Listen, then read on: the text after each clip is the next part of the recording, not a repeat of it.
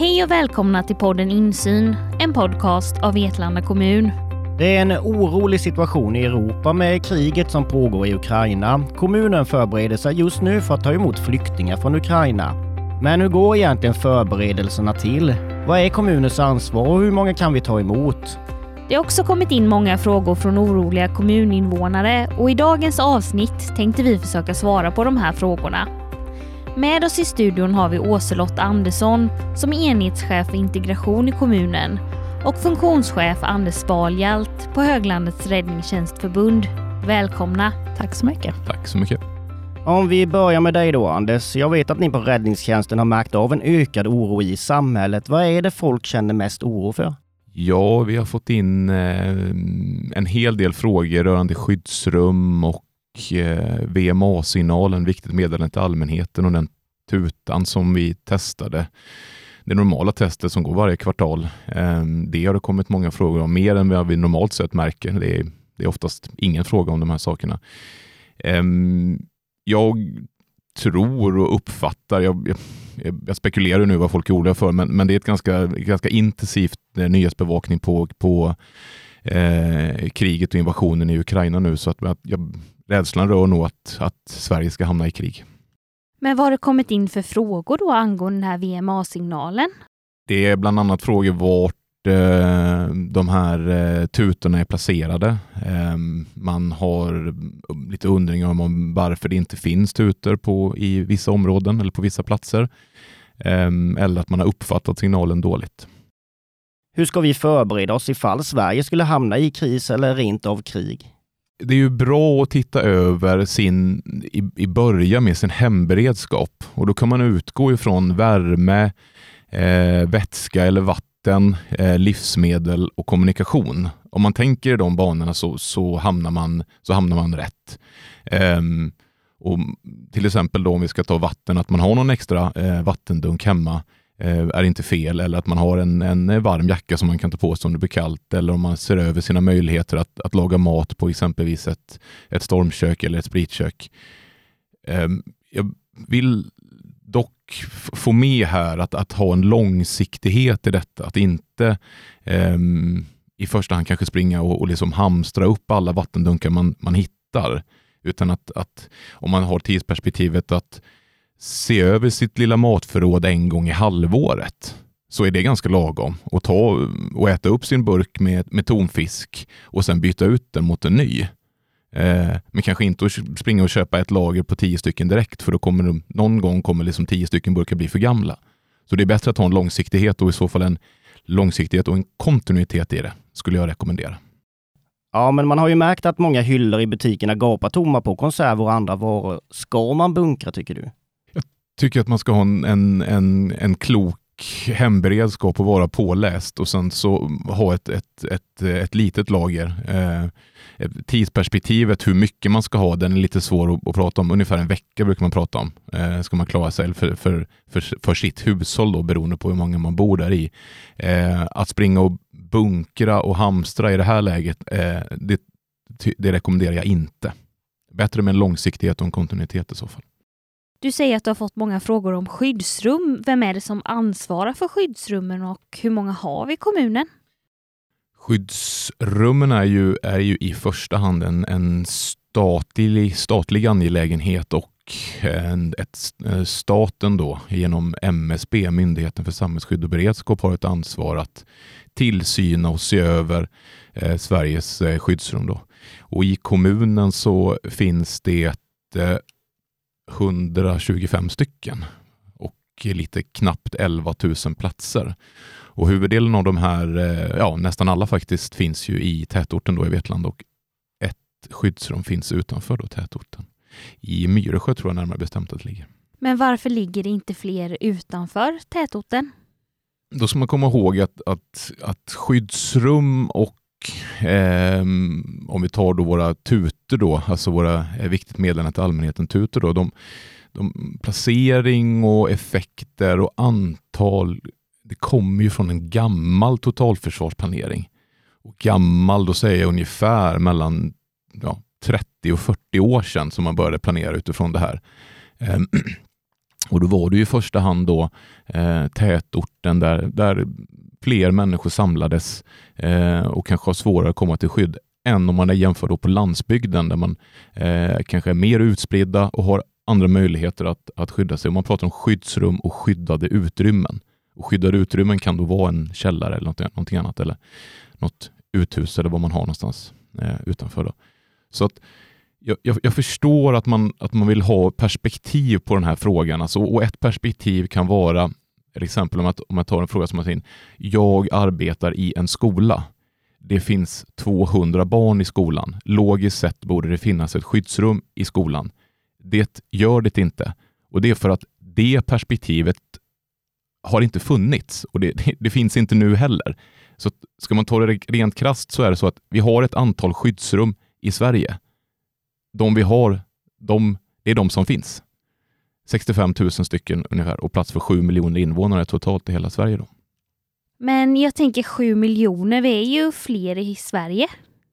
Det eh, stämmer och planeringen från början var heller aldrig att alla i hela Sverige, inte ens från början, alltså för 30 år sedan, att alla skulle få plats. Utan eh, man, eh, planeringen utgick i, i första hand ifrån, eh, ifrån tätorterna och att, eh, um, och att man i i, i händelse av då ofred eller krig i Sverige att, att man skulle flytta väldigt mycket personal från olika delar av landet till, till andra delar och därav så eh, kom det eh, tilldelningen på skyddsrum. Jag ska ta ett exempel där så är det eh, till exempel så att man hade en gammal plan och nu betonar jag att det här är en gammal planering att eh, stora delar av Skåne och Malmö skulle flyttas till eh, Småland. Om jag då känner en oro eller har frågor om den här pågående situationen, var ska jag vända mig? Ehm, det finns ehm, en hel del bra sidor som har samlat information. Eh, Krisinformation.se är en sån och de har även, eh, även eh, ehm, hur säger man, flerspråkig information som riktar oss till, till våra medborgare som, som pratar något annat språk. Myndigheten för samhällsskydd och beredskap har också en bra hemsida, ms, msb.se och även Försvarsmakten kan man titta på försvarsmakten.se. Det pratas ju mycket om källkritik. Vad innebär det? I den konflikten som, som pågår nu i, i Ukraina, eller invasionen av Ukraina om jag uttrycker mig så, invasionen av Ryssland i Ukraina, eh, så då, då, ska man veta det att i modern krigföring så, så har ju den, så har ju den försiggått av en en, en, ett stort antal påverkansoperationer i olika kanaler. Dels eh, genom att sända felaktiga budskap om, om myndigheter, skapa misstro mot myndigheter. Eh, och det, det, gör att det blir svårt att sålla i, i, i nyhetsflödet. Eh, källkritik här är viktigt att, att liksom när, när man får budskapet är att titta på vem är det som sänder det. Eh, vad, vill, vad vill personen eller organisationen eller myndigheten som, som sänder det här budskapet? Eh, vad, är, vad är innehållet? Eh, så. Och hur kan det påverka mig? Eh, så det är några bra frågor som man kan, som man kan ställa sig. Vem, var, hur och varför eh, i, i det här budskapet. Eh, så. Och det, det, det, det, kan ju finnas någon, någon som vill att vi ska tro någonting, kanske illa, om någonting annat eller om en organisation. Så. Tror du vi är bra överlag på källkritik? Jag tror att det är väldigt svårt att sålla i det här flödet och flödet just eh, nu är ju, är ju enormt om nyhetsrapporteringen i Ukraina, så jag tror att det är svårt ibland att, att hitta. Jag tror nu överlag att vi är ganska duktiga eh, på det. Och vill man prata med barn om detta så har Bamse en alldeles utmärkt källkritikskola som man kan titta på. Om vi går över till flyktingsituationen. Åselot, vi har en allvarlig situation i Europa just nu med kriget i Ukraina. Hur många från Ukraina har kommit till Sverige? Det är inte alldeles enkelt att svara på, därför att man reser in i Sverige viseringsfritt från Ukraina. Man behöver inte ha något tillstånd att komma hit. Eh, sen när man kommer så kan man registrera sig hos Migrationsverket och igår så var det 7535 på eftermiddagen som hade registrerat sig för att omfattas av det här massflyktingdirektivet. Men Migrationsverket har en uppskattning om att det reser in ungefär 4 000 personer om dagen just nu. Men som sagt, det är en uppskattning för man har inte exakt koll eftersom man reser viseringsfritt. Men vilka är det som kommer hit? Ja, I huvudsak är det ju kvinnor och barn och barn i familj. Eh, män mellan, jag tror att det är 16 år upp till 64, måste ju stanna kvar i Ukraina, så att det, det är väldigt mycket splittrade familjer. Det har kommit ett litet antal ensamkommande barn, men jag tror att det var ungefär en procent av de som har kommit, så det är, inget, det är inget stort inflöde utav dem. Och sen är det naturligtvis en del män också, äldre män och, och män som av olika skäl inte kan, kan delta i, i försvaret utav landet. Men framför allt är det kvinnor med sina barn. Men vad är då kommunens ansvar och vad är Migrationsverkets ansvar? Ja, den enkla frågan är att det är Migrationsverkets ansvar, punkt. Men så enkelt är ju inte läget naturligtvis, utan eh, om man omfattas av det här massflyktingdirektivet så har man en, en rätt att stanna i Sverige i ett år och med en förlängning upp till två år beroende på hur konflikten utvecklar sig. Och Då är det Migrationsverket som ska se till att man har tak över huvudet, bostad och, och eh, försörjning om man inte löser det på egen hand.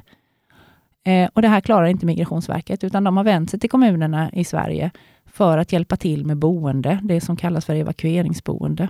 Migrationsverket är i en fas när de håller på att upphandla nya boenden.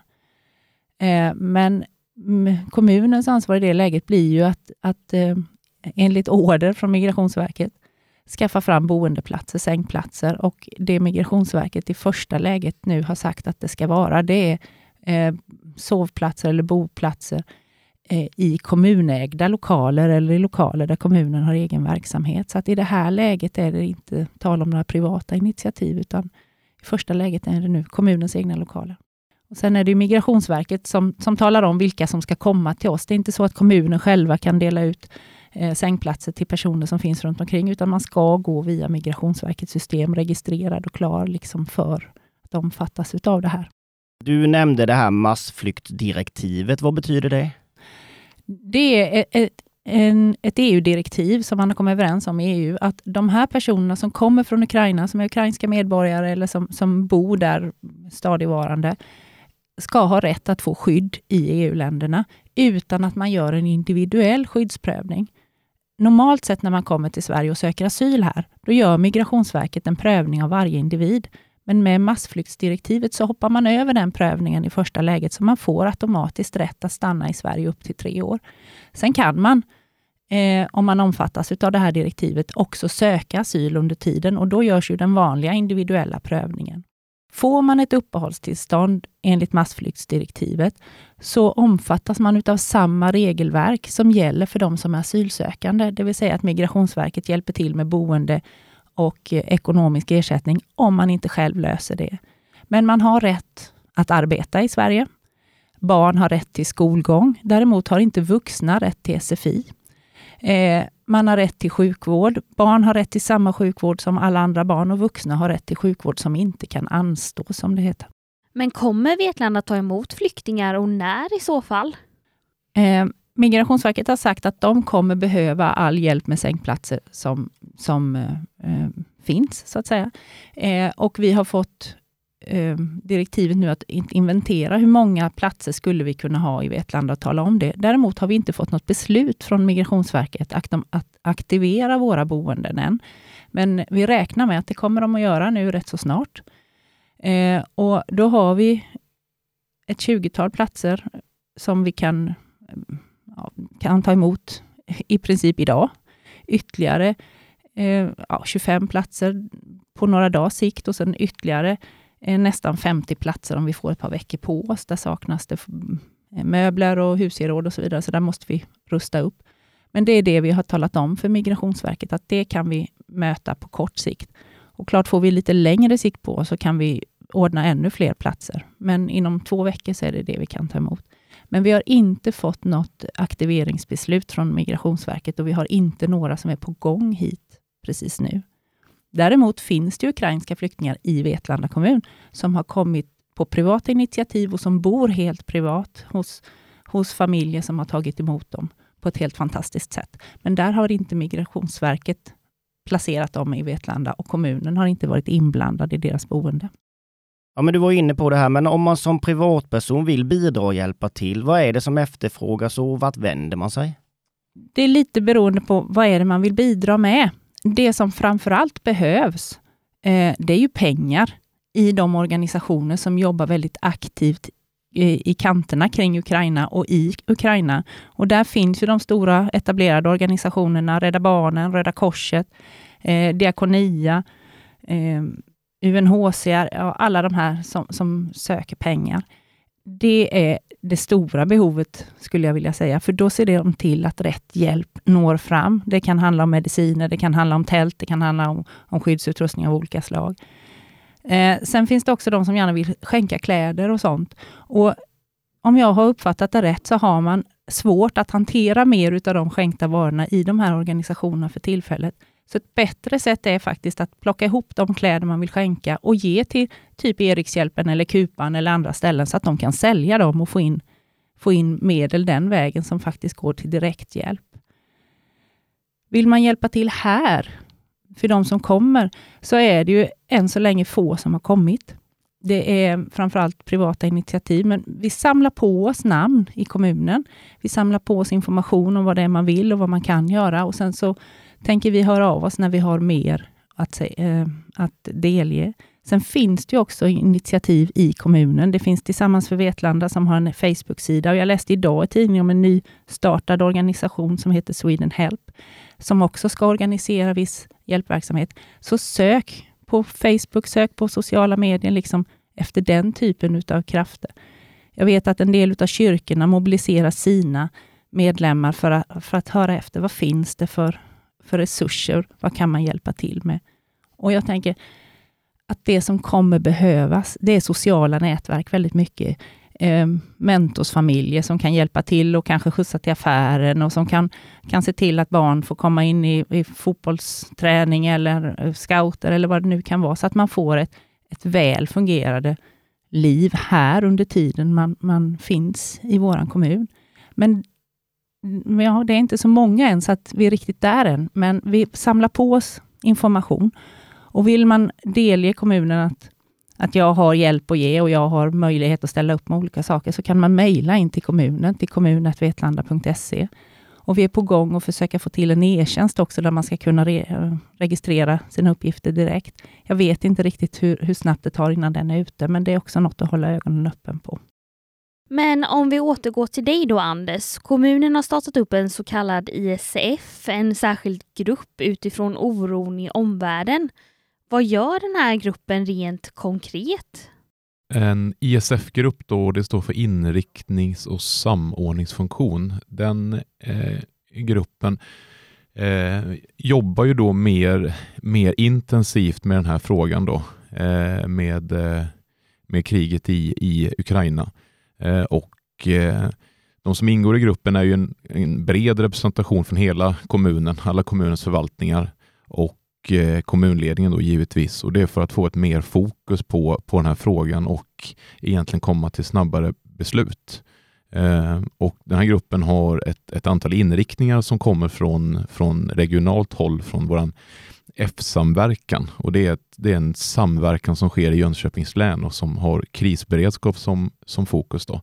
Eh, och ett av de här fokusområdena är då eh, flyktingfrågan, då, i att, att ta hand om den. Och en annan är att möta påverkansoperationer eh, och ja, cyberhot då, som kan komma eh, mot oss.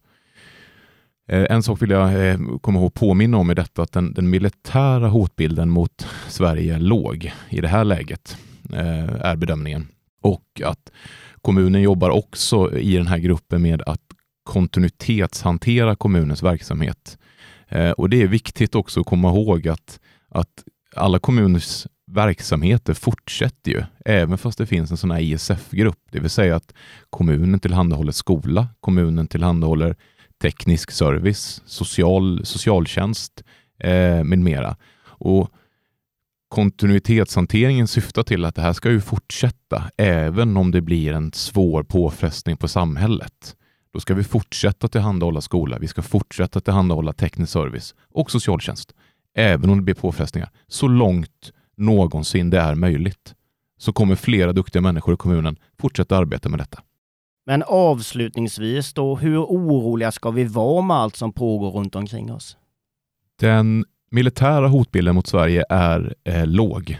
Um, det är viktigt att vara källkritisk som vi pratade om innan um, och uh, hålla sig informerad uh, och uh, känna att man har en, en, möjlighet att påverka sin situation och den börjar oftast i hemmet genom en god hemberedskap.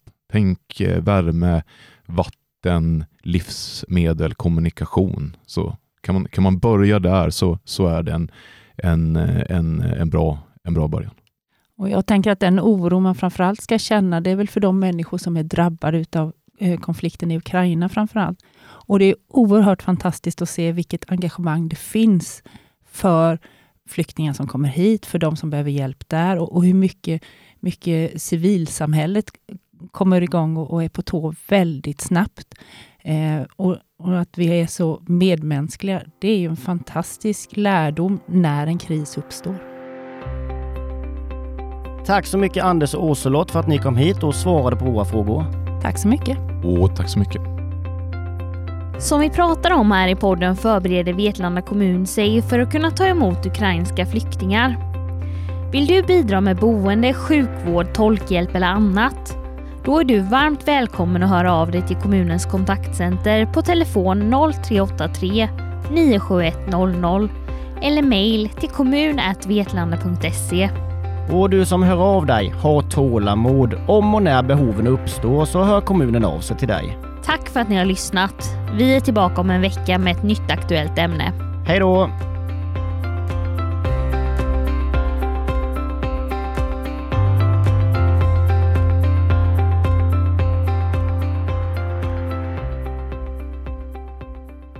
Har lyssnat på Insyn, en poddproduktion av Vetlanda kommun.